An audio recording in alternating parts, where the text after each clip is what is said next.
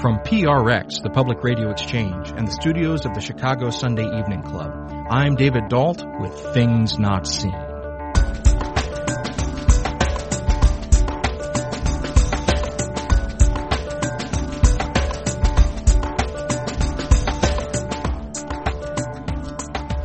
On today's show, we speak with retired Episcopal Bishop John Shelby Spong.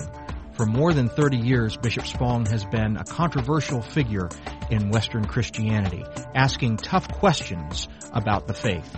We talk about his new book, Biblical Literalism, a Gentile Heresy, and we look back at his lifelong quest to give Christian believers a faith that is compatible with the modern world. Stay tuned.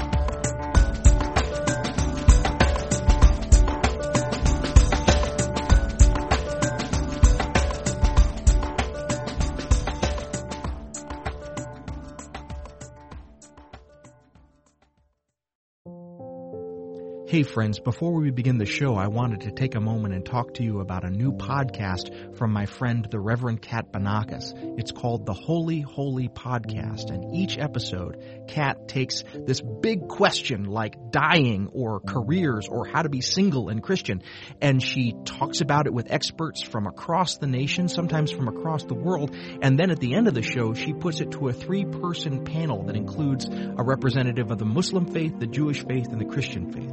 It's always a fantastic conversation. I always learn something when I listen to it, and I just love the fact that she's doing it. So I hope that you'll take a look for the Holy Holy Podcast. You can find it through iTunes. You can find it at holyholypodcast.com. You can also find it through our website, csec.org. So that's the Holy Holy Podcast with the Reverend Kat Banakis. Give it a listen. I know, I know you're going to love it. Thanks.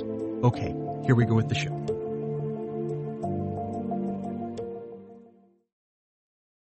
This is Things Not Seen. I'm David Dault. We're speaking today with John Shelby Spong. He was the Episcopal Bishop of Newark, New Jersey before his retirement in the year 2000. As a visiting lecturer at Harvard and at other universities and churches throughout North America and the English speaking world, he's one of the leading spokespersons for liberal Christianity.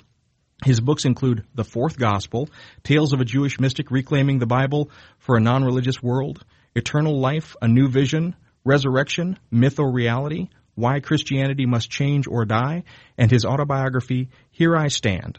He lives in New Jersey. Bishop John Shelby Spong, welcome to Things Not Seen. Thank you, David. Good to be with you.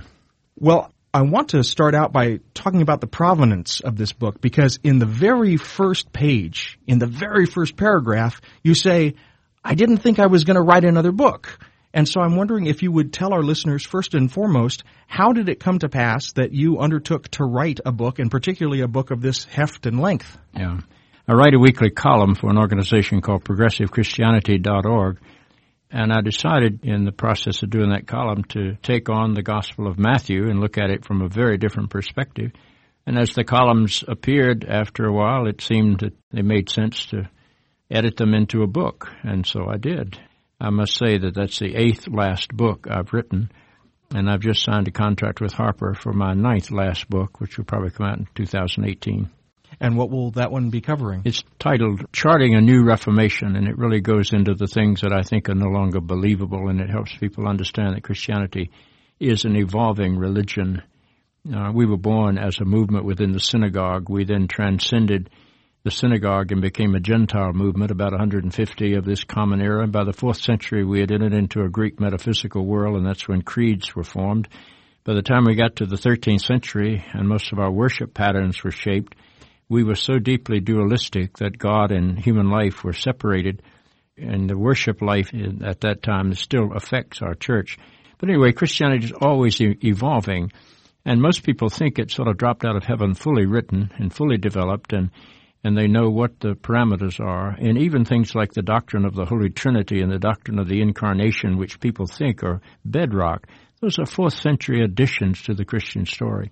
So as we as we live on the other side of Copernicus and Kepler and Galileo, if we live on the other side of Isaac Newton, we live on the other side of Charles Darwin and Sigmund Freud and Albert Einstein. How do you talk about the Christian story in that kind of world? That's what this book will be about. Okay, and that's actually a continuation of, of a great deal of what you've been saying in this present book, Biblical Literalism, a Gentile Heresy. Well, yeah, except the one presently I'm writing is much more just dealing with the theological issues like is it possible for human beings to to believe in life after death in the 21st century? Is it possible for us to to have a basis of for ethics that is open and not closed, where we always know what is right and wrong? Because I don't think that's possible in our world today. And so, how can you be a Christian in the 21st century? It would probably it'd probably come closest to reflecting some of the ideas that I developed in a book called A New Christianity for a New World, but that was 2001. And these ideas do mature over the years, and so they come with a rather different perspective. And your basic thesis is that the things that were believable to Christians through the centuries certainly are not believable now after the scientific advances of the of the 20th century, but even unbelievable past some of the, the world shifts that we had with Copernicus and Galileo and That's others. correct. Uh, the Bible was written in a world that believed that the universe was three tiered, that heaven was above the sky and the earth was the center of this three tiered universe, and hell, however that was defined, was beneath the earth. And so the, the whole Bible comes from that point of view. Uh, in the book of Genesis, they have a story about how they wanted to build a tower that was so high it could get to heaven and they could be with God because God was just above the sky. They had no earthly idea how vast the universe is. And uh, when you get to the birth story in Matthew's gospel, the idea that God could hang a new star out in the sky to announce the birth of Jesus, it makes a lot of sense in the first century, but in the, in our century we know that the light that we see from the star was emanated millions of years ago and it's taken that long to get here. If God really wanted to announce the birth of Jesus, he would have had to plant that star a million or so years ahead of time. And so it becomes so fanciful that it's almost unbelievable. When I deal with people in local congregations, I would say things like, how many of you really believe that a star can travel through the sky so slowly that wise men can keep up with it? And this funny look comes on their faces. No hands go up because nobody really believes that. Well, in the first century when that story was written, heaven was just above the sky and God or one of God's angels could have dragged a star with no trouble across the floor of heaven or the ceiling of the earth and at whatever pace it took for the wise men to follow it. But we now know that there were no wise men and that's a that's a biblical story. Its roots are in the Hebrew tradition. If you want to trace that one, you go to Isaiah 60, where it says, A king shall come to the brightness of God's rising. They will come on camels. They will come from Sheba, and they'll bring gold and frankincense. That ought to sound just a little bit familiar to people. And you begin to see how so much of the story that we think of as literal history is probably ancient people in the synagogue taking a text out of the Hebrew scriptures and developing a Jesus story as the sermons. So what we're reading are the sermons of early Christians, and we're not reading literal history at all. We've been fundamentalist in the way we've approached the Bible for so long that people have no earthly idea when you begin to probe these things. Just the dating process, David.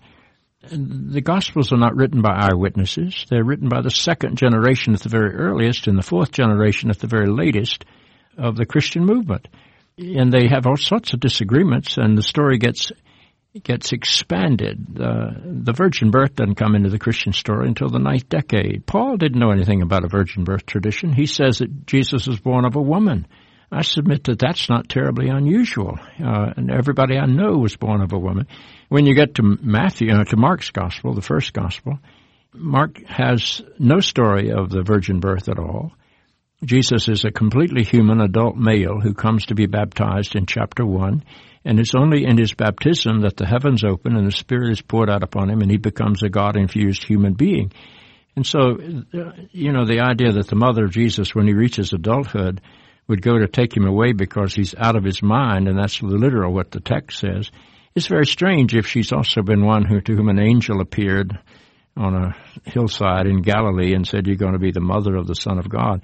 So we see the layers of how this story developed and it makes no literal sense at all. And if you can only offer people a literal understanding, they ultimately will have to dispense with the whole enterprise. I think there's a better way to look at the ancient story and a better way to understand the Christian faith than to pretend that uh, biblical fundamentalism was ever original to the Christian church. It wasn't. If you're just joining us, this is Things Not Seen. I'm David Dault, and we're speaking today with Bishop John Shelby Spong about his new book, Biblical Literalism, A Gentile Heresy. And so you've begun to address the issue, but let's define this so that our listeners track what you're saying. When you use the term biblical literalism, what do you mean? I mean people that think the Bible is sort of written by God, literally dictated, and it came down from heaven and divided in chapters and verses. The Bible grew like every other book. Paul wrote between 51 and 64. That's the earliest layer of the New Testament. Mark is dated in the early 70s. Matthew in the early to mid 80s. Luke is harder to date, but we I date Mark uh, Luke somewhere between the late 80s and the early 90s. There are some scholars that date Luke as late as 140, though uh, I need to people for people to at least know that. And John is dated about 95 to 100. And we can put those Gospels and Paul together, and we're, we're looking at a period of history from 51 to 100, a 49 year period, and you can see enormous changes that take place over that period of time. We have no records that can get beyond, we can't get back to 30 to 51, but I'm convinced that the Christian story lived and was passed on in the synagogue and nowhere else. I don't think it's conceivable that it could have been passed on anywhere else. And the reason for that is when the Gospels finally do get written, they have Jesus wrapped in the Hebrew Scriptures. They have Jesus subservient to the liturgical life of the synagogue, and that could only have happened in the synagogue. You know, people think today, well, everybody had a copy of the Bible. Nobody had a copy of the Bible. Bibles were terribly expensive. They were community property. There's no Gideon Society to put one in your hotel room a service that I must say I use quite frequently because it's awful hard to travel with Bibles in your suitcase. But uh, it's it's just fascinating to see what people think and what reality is. And when you tell them things like the earliest gospel does not tell the story of Jesus appearing to anybody as a resurrected person. Mark just has no story of the resurrection. All Paul has, and he wrote before Mark, all Paul has is a list of people to whom he, quote, appeared, unquote.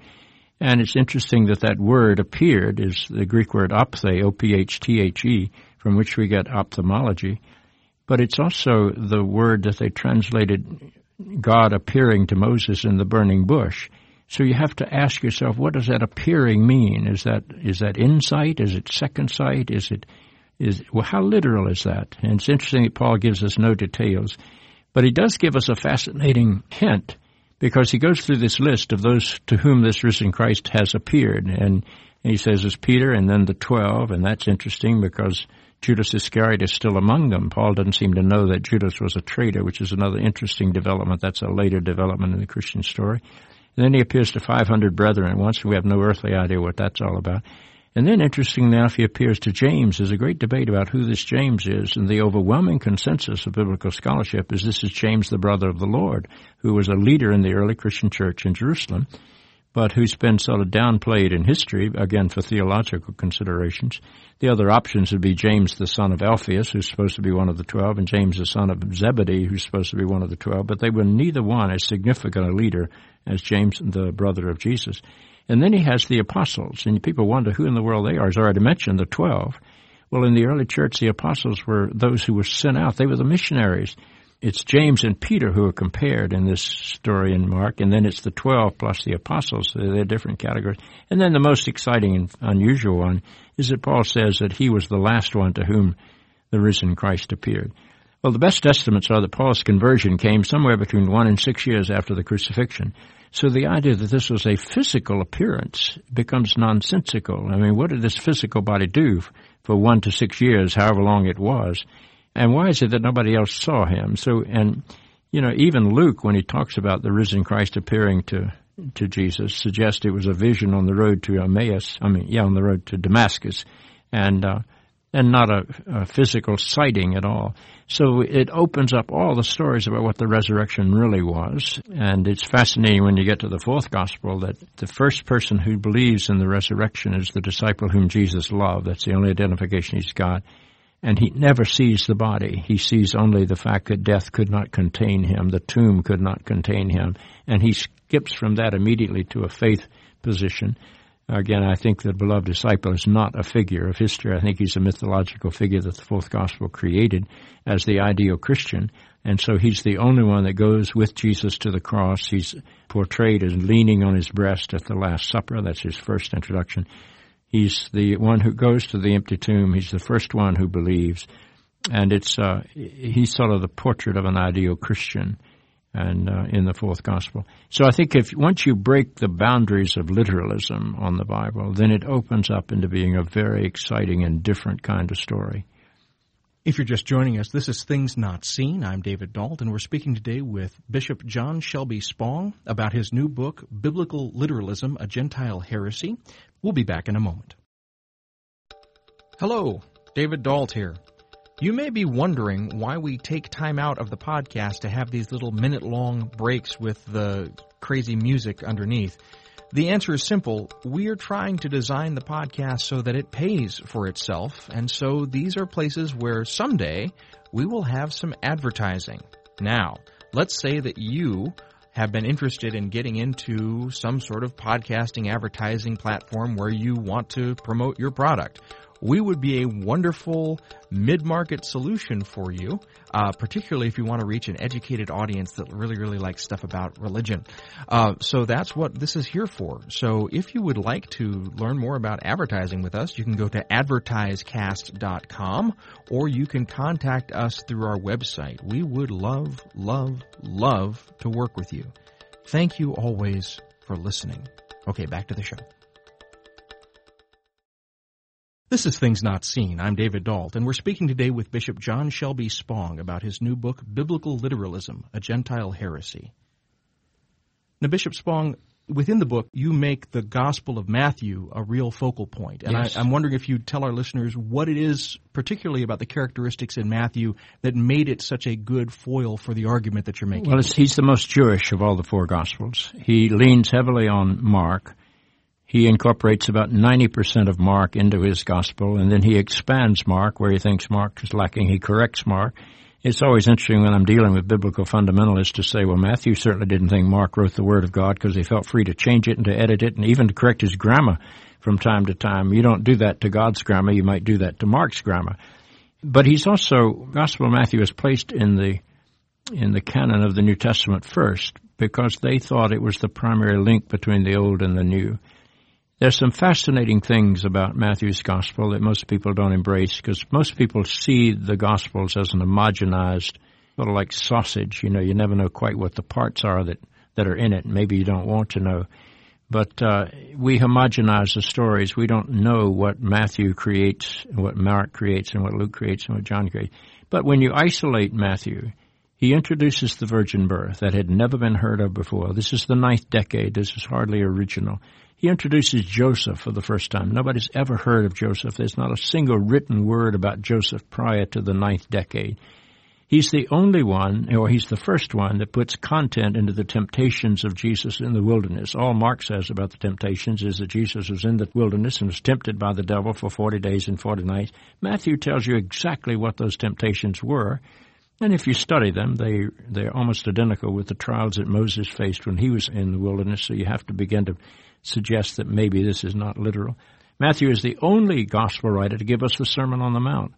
And a lot of people are quite sure that was dictated by God. Even Harry Truman said he wanted to run his presidency on the basis of the Sermon on the Mount. Matthew is the first one to introduce the Lord's Prayer. The Lord's Prayer had never been heard of, and we keep saying that it originated with Jesus. Well, it's interesting, Paul never heard of it, Mark never heard of it. He's introduced in Matthew, Luke gives us a truncated version of it. If it was the Lord's Prayer, I wonder where, where, where Luke got the ability or the strength to decide he'd edit it. And then he edited it in a very truncated way. He sort of chopped it up. And then it disappears. It's not in the fourth gospel. So if it really was given by Jesus, we've got some very irresponsible gospel writers uh, to have to deal with. And there, Mark gives us two parables that nobody else has given us. One is the parable of the wise and foolish maidens, used to be called the wise and foolish virgins. There's no way to indicate how anybody would have known whether they were virgins or not. So they become maidens as we've got a little bit more sophisticated. And he gave us the parable of the judgment, which nobody else has, where the sheep and the goats are separated. And that great line that in that parable that says God's judgment is not on the basis of how much you believe, or even how frequently you go to church, God's basis is, is only on whether or not you're able to see God in the presence of another human being. Indeed, the least of these are brothers and sisters. And Matthew, he gives us more biographical data on Judas than anybody else. And it's fascinating when you trace data down and it, it seems like it's all drawn out of other traitor stories from the Old Testament, but I haven't got time to develop that. But that's a, a big piece of this book. And Matthew is the first one to give us stories where the risen Christ literally appears to somebody in his text, and he describes that. He does this two times. He's the first gospel to have the risen Christ say anything. Now, if the risen Christ is going to, if this is a literal story, and the risen Christ has just one thing to say to the world, it's got to be thought of as terribly important. And it's an interesting one. It's what we call the, the Great Commission or the Divine Commission. Go into all the world and preach the gospel, which we Christians have interpreted to be a missionary charge to go convert the heathen. There was no church when that was written. Was, Christianity was part of Judaism at that time. So it wasn't a missionary expansion thing at all. I think it's a very profound story. I think the essence of the Christian story is that we ought to move out of our isolation into one human family. And Matthew tells his story. He wraps it in what I call an interpretive envelope. He puts a star in the sky when Jesus is born because the star doesn't shine over just the land of the Jews. Everybody in the whole world can see the star. And the wise men, the Magi, who are Gentiles, they come to that star. There was something about Jesus that drew the human family together. And then when he gets to the end of his story, he gives you the other half of his envelope. And he has the risen Christ say, Now that you understand who I am, you've got a responsibility. And what is it? You've got to go quote, into all the world. That's out there where the Gentiles live. That's where the unclean and uncircumcised and unbaptized and unsaved people live. You've got to go to those that you've denigrated and looked down upon, and you've got to say to them, you too are part of the love of God. It's, it's a call into human oneness. I think that's why Matthew was so appealing to me. And in the early church, it was clearly the most popular gospel. It still is. If you take a poll of Americans and say, what is your favorite gospel? Matthew always wins, and John comes in second. Luke is third, and Mark is always last. And that's sort of interesting since both Luke and Mark have copied almost all of Mark into their books. Matthew more than Luke, but significantly in Luke. So it's interesting just to follow those paths. I found the Gospel of Matthew really fascinating. And the man I studied with in England, this was his key too. His name is Michael Goulder. And his key was to use Matthew as the way of opening up all the Gospels to a non literal understanding. And I hope that's what I'm able to do in this book. You also mentioned early on in the book that really to be able to understand Christianity, particularly early Christianity, but you even go as far, I would venture to say, the whole of Christianity, you can understand that best if you understand a Jewish technique of reading called midrash. And I want absolutely if you Ju- tell our listeners what midrash well, is. Well, first of all, let me say the Jews were storytellers. Most Middle Eastern people were storytellers, and they incorporated truth into their stories. But the, knew everybody understood that the stories were not literal, but they were still things that incorporated great truth. And so the Jews were were doing this. They hadn't yet invented the technique of telling people this is a story by saying you begin by saying once upon a time. If we do that in the Western world, we know we're going to hear a story. But the way the Jews did it was that they used wild exaggeration. And everybody hearing that would understand that this is a story. So they talk about building a tower so tall it could reach up to heaven. Well, they didn't know what a crane was. The farthest they'd ever gotten to heaven was to climb up on a mountain.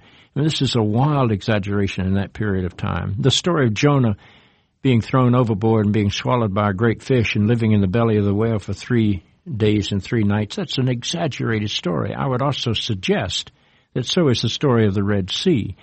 If you put the dimensions of the Red Sea that we know of together with the biblical account of how fast those Jewish slave escapees made it, they had to average 12 minute miles.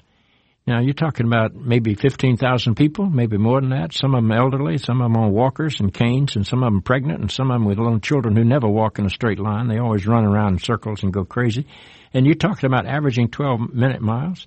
I run every morning on my running track, and I can't average 12 minute miles uh, at my age. Uh, I may do a 15 or 16 minute mile. But the idea that this this unorganized group of gypsy-like people escaping slavery in Egypt could navigate the 20 miles of the Red Sea in 12 minute miles is a huge exaggeration. And I think we ought to begin to, to hear that and to understand that. And the Jews had this story where, or this tradition that they called Midrash, in which they would not think anything about telling the same story about more than one Jewish hero. For example, in the biblical story, we have Moses splitting the waters of the Red Sea. Then a little bit later, we have Joshua splitting the waters of the Jordan River. Then a little bit later, you have Elijah splitting the Jordan River so he can go across on dry land. A little bit later, you have Elisha splitting the Jordan River so he can go across on gray. That was a story that appeared over and over again. Now, do you suppose that's what God did? That God had nothing to do in the ancient world except to split every body of water that impeded every Jewish traveler? Or are you learning something about the fact that they retold the same story because they were trying to say the same God we found present in Moses we found in Joshua and Elijah and Elisha? And I think if you want to bring that into the Christian story, you go to the story of the baptism. Jesus is brought up to the edge of the Jordan River. Now, he didn't split the Jordan River because that's already been done three or four times. That's no unique. And Matthew and the gospel writers were trying to portray Jesus as greater than any of the heroes of the Jewish past. That was their faith conviction. And so they exaggerate. So what does Jesus do? He steps into the water, and he didn't split the water, he splits the heavens. Well, if you're Jewish, you would know that from the creation story, the heavens meant a firmament that separated the waters above from the waters below. Jesus splits the heavenly waters and they rain down upon him as Holy Spirit. And that's what living water and Holy Spirit are always identical. That would be so clear in the mind of the Jew when they read that story. And then what does Moses do after he splits the Red Sea? He wanders in the wilderness for 40 years. What does Jesus do after he splits the heavenly waters? He wanders in the wilderness for 40 days. That sounds to me like he's the author is saying anything Moses can do, Jesus can do better. Remember that old song? And so that goes through all the story. Now, if you once crack this code and begin to understand this, it never would occur to you, as it would not have occurred to those original Jewish readers, to think that this, we should treat this as eyewitness literal history. The Gospels are interpretive narratives. They're not photographs or tape recordings of what Jesus said or did at any point in his life. And you break the code and suddenly you enter it on a whole different level. What's going on in our society, David, is that people see the Bible but they don't know how to read it.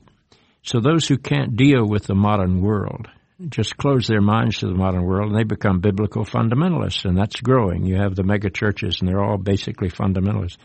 The other movement in the Christian faith is that those who do embrace the reality of the modern world, and this is seen particularly in the millennial generation, and they can't twist their minds into first century pretzels in order to make faith statements about what they read in the biblical story. And so they just walk.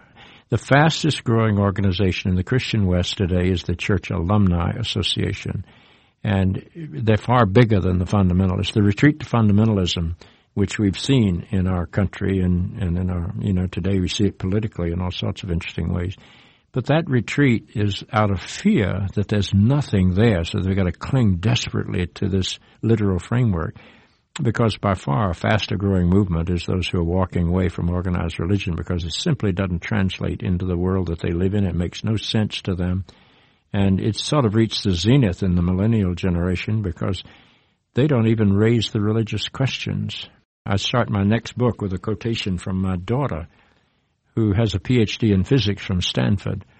And she said to me on one occasion, Dad, the questions the church keeps trying to address are not questions we even ask anymore. That's how irrelevant this institution's gotten to the world that my daughters were living in.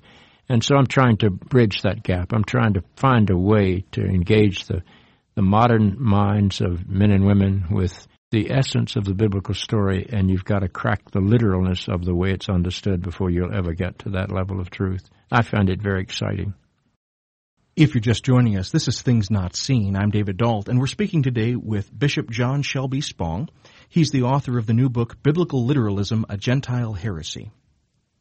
A moment ago, you said at several points variations on the phrase break the code, crack the code.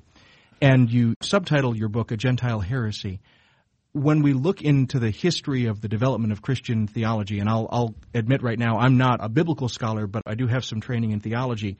One of the, the historical heresies was Gnosticism, and the notion that somehow the Gnostics had the secret key to unlock the proper reading of the scriptures so that those who read them could be enlightened. And so when a person who is sort of more comfortable with a sort of more contemporarily traditional form of Christian faith hears you speak, why is what you're saying not just a contemporary form of Gnosticism, some secret key to unlock the, the code that everyone else is blind to? Well, if if uh, you can use the word unlock, and I do, and if you go back to the the thing that does the unlocking, the fascinating thing to me is that what you're discovering is what the original intention of the authors was. It's not as if you're putting a new thing in there. Let me illustrate that by the story of the ascension of Jesus. That doesn't come into the Christian story until Luke writes. It's not a it's not a thing that anybody else talks about. The only thing Matthew says the after resurrection Jesus is his promise that he will be with them always. That's all he says. Now, where do you get this idea and what does it mean? Well, literally, it makes no sense at all. I remember having a conversation with the astrophysicist Carl Sagan before he died, about two years before he died. We were on the staff of a conference together in Washington, D.C. And Carl was a fascinating man. He was brilliant, there's no question about that. He was Jewish by his own ethnic background. He was an atheist by his own religious profession. And he loved to sort of tweak what he called ridiculous religious ideas. And we had some interesting times together. And he came bounding across the room and he said, Jack, have you ever thought about what the ascension of Jesus looks like to an astrophysicist? And I said, No, Carl, I haven't thought about that, but I knew I was going to have to because we were then engaged and talking with his hands as he always did, and they shook more than anything else, he said, Do you know that if Jesus literally ascended into the sky, and even if he traveled at the speed of light, 186,000 miles per second, more or less, he has not yet escaped our galaxy? We know today that if you go up in the sky far enough, one of two things happens. You either achieve orbit, or you sink into the infinity of space. You don't quite get to heaven. We also know that it takes light traveling at approximately 186,000 miles per second. It takes light more than 100,000 years to go from one end of our galaxy to the other. So if Jesus went to God by going up into the sky, in 100,000 years, even if he traveled at the speed of light, he would not have escaped the boundaries of our galaxy, and our galaxy is only one of billions and billions of galaxies in the universe. So that literalism makes no sense. You know, I could say to Carl then, well, but if you were Jewish, and he is Jewish or was Jewish, but if you were a literate Jew, you would know that the story of the ascension of Jesus is the story of Elijah being retold by Luke. And you take him back to 2 Kings chapter 2 and you tell them the story of Elijah. Now Elijah went to heaven but he was propelled to heaven with a good deed of aid. He got a fiery chariot that came out of heaven and picked him up, and he had fiery magical horses that dragged the chariot. And even the ancients, they didn't understand about gravity, but they knew you couldn't just rise up into the sky without some propulsion. And so God creates a whirlwind that comes behind the the chariot. So between the magical horses and the magical chariot and the whirlwind, Elijah gets out of this world up into the sky. Before he leaves, his single disciple, Elisha, says, Master, I'd like to make a deathbed request of you. And Elijah says, What is it, my son? And he says, I can't succeed you as the prophet of Israel if you don't endow me with a double portion of your spirit. And Elijah says, I don't know that that's my gift to give, but if you see me ascending into the sky, then you will know that God has granted your request.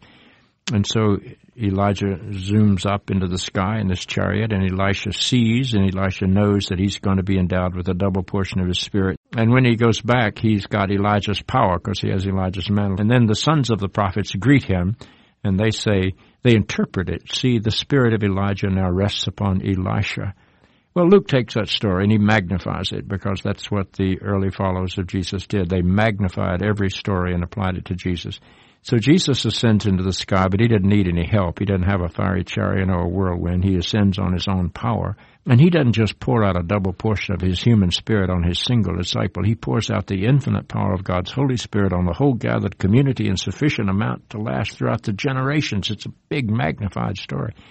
Luke and his followers, nobody would have thought that that was a literal story because they knew the, the background. They knew the story from which it came. And what we've got to do is to sort of help people see the truth in the biblical narrative that's underneath the literal words of the story. If you literalize the story, you will kill it.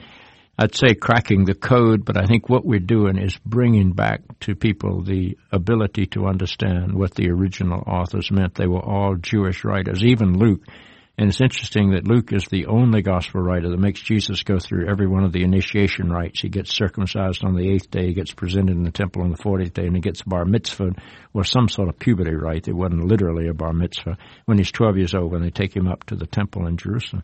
Only Luke puts that because that was Luke's experience. He had come from a Gentile background into the Christian faith, I mean, into the Jewish synagogue, so he had to go through those initiatory rites. And so I think once you open the story up, with just plain understanding its origins, that people can see things that they have never seen before, and you don't get caught in the intellectual boundary of either saying it's literally true or it can be true at all, which is the sort of modern dilemma that gives us fundamentalists on one side and increasing secularity on the other.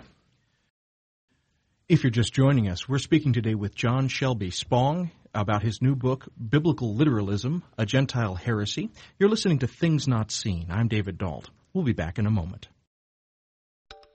Hello, Dave Dault here. Earlier in the show, I talked about podcast monetization through advertising. But let's say that you, as a listener, don't have anything to sell right now, but you still want to support Things Not Seen. We can make that happen. Here's how it works. You could go to our thingsnotseenradio.com website or csec.org and make a one-time donation. It would be tax deductible and that would be wonderful. But you can also support us on an ongoing basis through a platform called Patreon. Now here's how that works. You set the amount $1, $5, $10, $1,000, whatever an episode of Things Not Seen is worth to you. And every time that we release a new episode, you would be charged on your credit card for that amount. You set it, you set how long you do it. It's completely up to you, but it really would help us. So please go to our website or go to patreon.com and set it up. And we thank you always for listening. This is Things Not Seen. I'm David Dault. Each week on our program, we bring you a rich conversation about culture and faith. We're speaking today with Episcopal Bishop John Shelby Spong about his new book, Biblical Literalism, A Gentile Heresy. So, earlier in the conversation, you noted historically that the Gospels were written in a 49 year period from around the year 51 to around the year 100. No, that's not quite right. Okay. The Gospels are written in, in about a 30 year period, Sorry. from the early 70s to 100. So we've got that period where the corpus of, of what we call the New Testament is largely written. Yes. And then within about three to four generations, we have a group that follows that we could call the martyrs, the people who are dying for this story. What did the Jewish writers know that the martyrs didn't know? Because it seems as if when we look at, for example, some of the martyr narratives like the martyrdom of Perpetua and Felicity, they're taking some of the things that they are seeing and hearing about the truth of Christianity Yeah. very literally about the afterlife and these other sorts of Yeah. things. So even within that period of time, something seems to get lost. Am I tracking that correctly? I think that's correct, although I would suggest that most of the martyr stories are pretty exaggerated. I don't think there was a great amount of that. Uh, but every one that happened, they told it and retold it a thousand times. They were great hero stories. But what happens is that Christianity is born in the synagogue. Paul never left the synagogue. Mark never left the synagogue. Matthew never left the synagogue. There was a split about the year 88. So Luke is the only one that might be on the other side of the split, but Luke is so dependent on Mark, who's on the previous side of the split, that he doesn't reflect that. So John is the only one that really reflects the split, where the Christians who were Jews were excommunicated from the synagogue, and that took place about the year 88. We can't pin that down as, as literally as I'd like to. It could be 87, it might be 89, but it seems to have occurred at, at a thing called the Council of Jamnia. And what happened is that uh, the Jewish Orthodox Party could no longer tolerate the revisionist Jews who became the Christians. So that's, uh, but after this happened, increasingly, after the synagogue excommunication, increasingly, the people who were followers of Jesus were not any longer Jews. They tended to be Gentiles. Paul started this. But even in the period of Paul, from 51 to 64, they, there was already an appeal to the Gentile population from this thing called Christianity. And the appeal was that Judaism offered people a concept of one God who made moral demands upon people. And that was being compared with the gods of the Olympus who were busy dying because they were having affairs with every woman in town and, and living very strange lives and had lost respect. The great mystery religions that came about later had not yet been fully developed.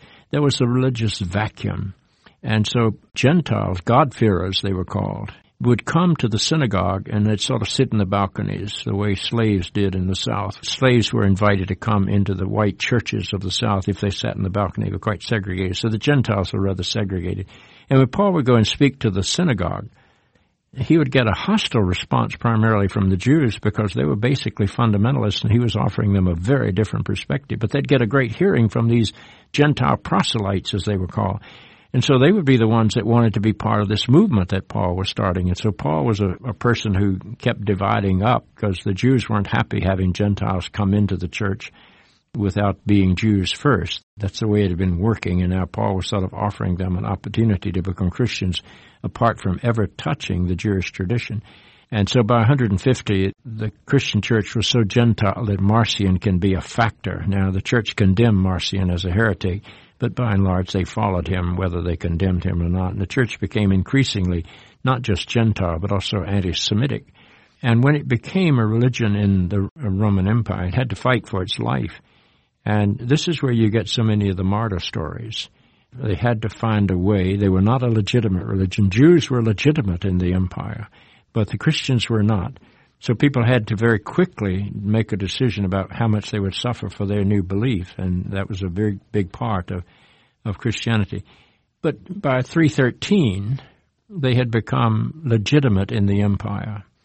By 376, there was a, a different emperor who came in back, and he made them illegitimate again. And so it went back and forth. And you know, when they became legitimate, that's one thing. Then they became the only legitimate re- religion within the empire. And so the Christians began to persecute the pagans, just the way the pagans had persecuted the Christians. It wasn't a very noble period of our history.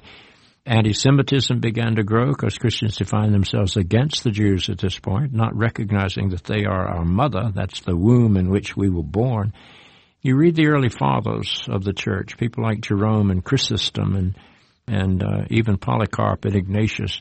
Uh, they're so deeply anti-Semitic that they're embarrassing. I mean, they talk about the Jews as vermin that are unfit for life. It sort of sounds like politicians talking about the immigrants in in our world today. It's easy to look down on somebody who's disturbing the status quo. And as it developed, Christianity became more and more clearly defined, and then the Christians began to say, this is who we are, and if you don't believe the way we believe, there's something wrong with you. In time, by the time you get to the 14th century, the Christians were burning at the stake their own heretics. You know, if you don't believe the standard uh, line of the Christian faith, you don't qualify. A number of the victims of the Inquisition in the 14th century were Jews because there's great pressure on them to convert. And so the pattern was that the Jews would convert publicly but not privately. And privately they would continue to have their Jewish rites and observe the Sabbath. And, and so in the Inquisition they were hounded out and burned at the stake. By the time you get to Luther, Martin Luther was as deeply anti-Semitic as anybody.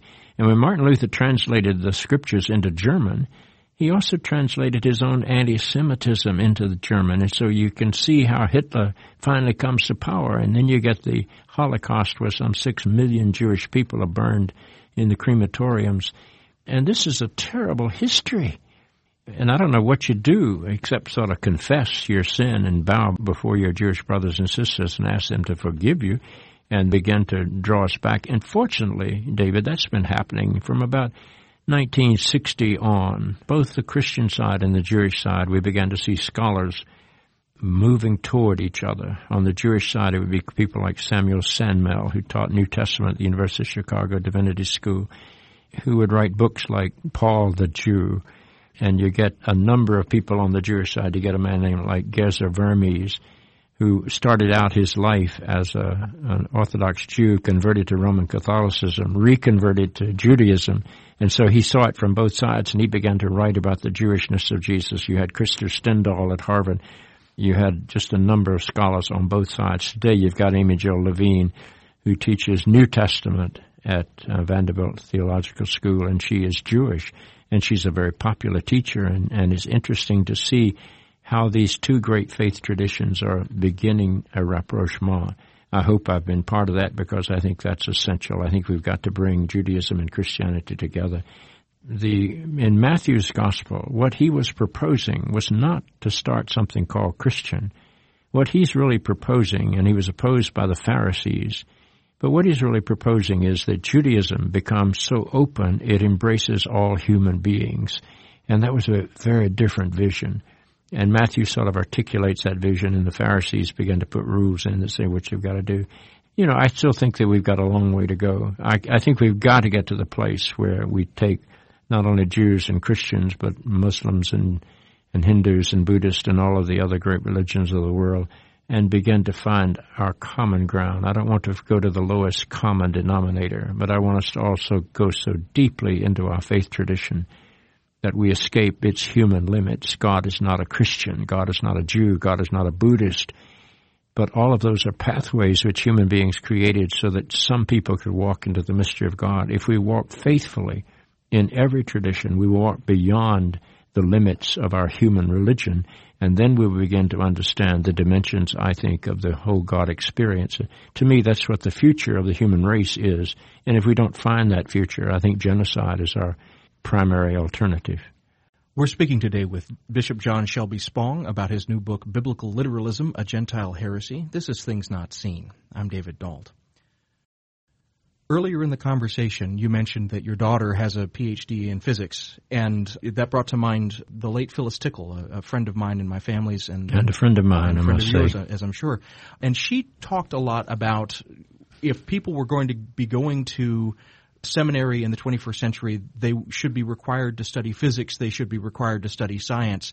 I couldn't agree more. But what I'm interested in is that even as she was making statements like this about the retreading of theological education, she very diligently kept the liturgy of the hours.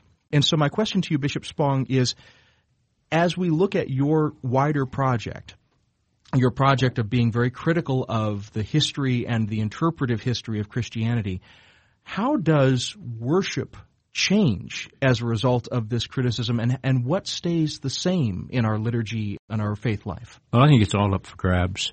But, uh, you know, I attend church every Sunday of my life. I am deeply involved in it and I really love it. There's some times where I have to twist my mind into a first century pretzel in order to interpret what they're saying. I think we're at a turning point in Christian history.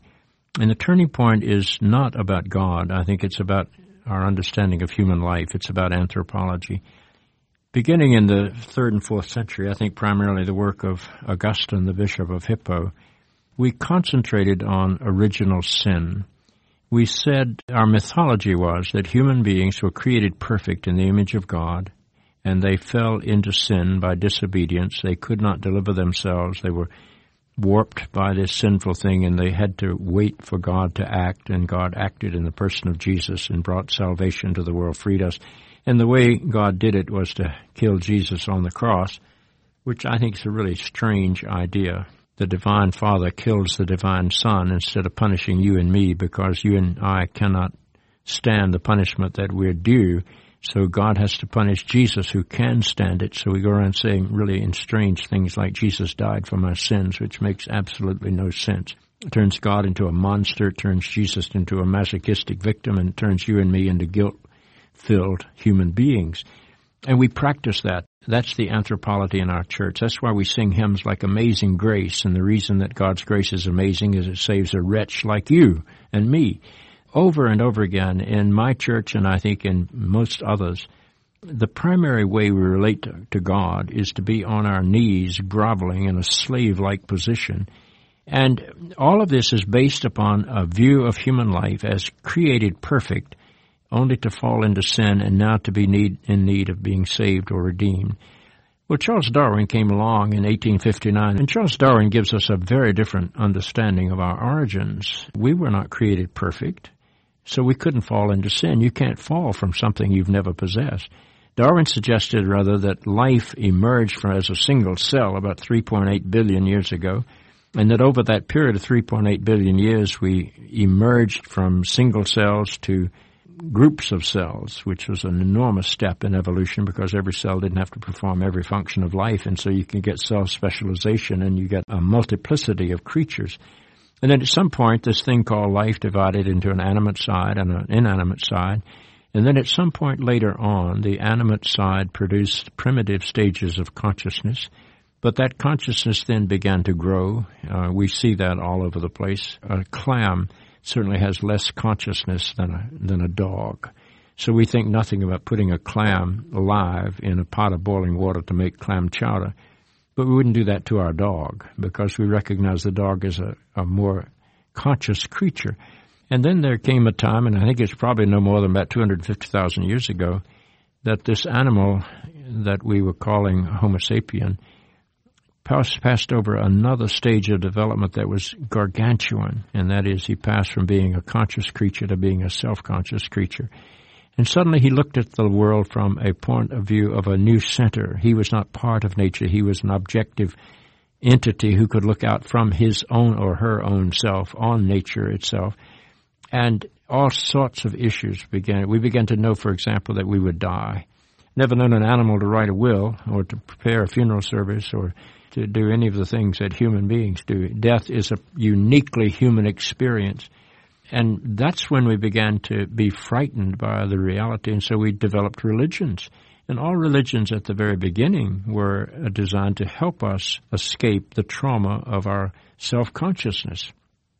So we began to, to do all sorts of things like postulate a God created in our image, not the other way around, and work out all sorts of ways that we manipulate this God so this God would do our will. That's at the heart of all religion, and it still is a primitive part of of Christianity that, that we still run into all the time. And what, what's going on, I think, is that we have, our consciousness is developed to a new dimension, and in that new dimension, we see our humanity in a very different way. I am not a fallen sinner. I am an incomplete human being. I do not need to be saved. I do not need to be rescued. The last thing I want to have happen is for Jesus to die for my sins. What I need and what I want is the power to become so deeply and fully human that I can be all that I'm capable of being. And that's a very different anthropology. And it's on this basis, I think, that the Christian faith of tomorrow will be different from the Christian faith of yesterday. We will get over original sin. We will punt it. It's dead. It's, it needs to be gotten rid of. And we will see human life as simply potential and religion's task is not to rescue some fallen creature. Religion's task is to maximize the potential in our humanity. So when I think about God, I don't think about God as an old man in the sky in any theistic image. I think about God as the power of life calling me to live. I think of God as the power of love, freeing me to love. I think of God as the ground of being, and that's a phrase I get from Paul Tillich giving me the courage to be all that I can be. And the task of the Christian life is to become so deeply and fully human that you recognize that you are part of who God is and God is part of who you are. Those are very different ways of understanding the Christian story. And Jesus might be one of those avatars, one of those people who cracked the boundary between subconsciousness and universal consciousness. And so he calls us beyond all of the boundaries of our fears into a new possibility for our humanity. And I think that's where the Christian faith is going to move. And I think it will be uh, the next stage of our evolution will be still in touch with our always evolving past. But we will sometimes have to recognize the fact that none of our stages of evolution can be literalized as the final word. Uh, that you don't have to be a Trinitarian or an incarnational person in order to be a Christian because the story is always changing and always growing. Well, Bishop Shelby Spong, thank you so much for taking some time to speak to us today. I've really enjoyed the conversation. Thank you, David. I've loved being with you.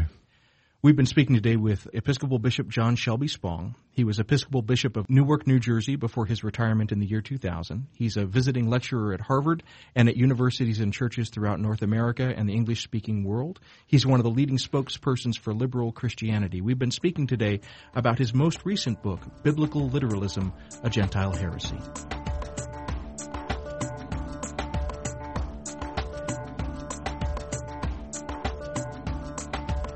Things Not Seen is produced by Sandberg Media LLC with the support of the Chicago Sunday Evening Club.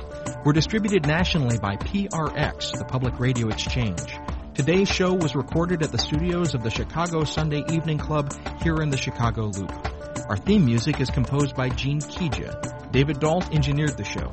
Kim Tron and David Dault did the editing. Our staff includes Travis Abels, David J. Dunn, Natasha Alford, and Alexander Badenoch. Katie Scroggin is our senior producer. You can follow us on Twitter at Not Seen Radio. Visit us on Facebook and like our page to receive regular updates about the show and find out more about upcoming guests. That's facebook.com slash things not seen radio.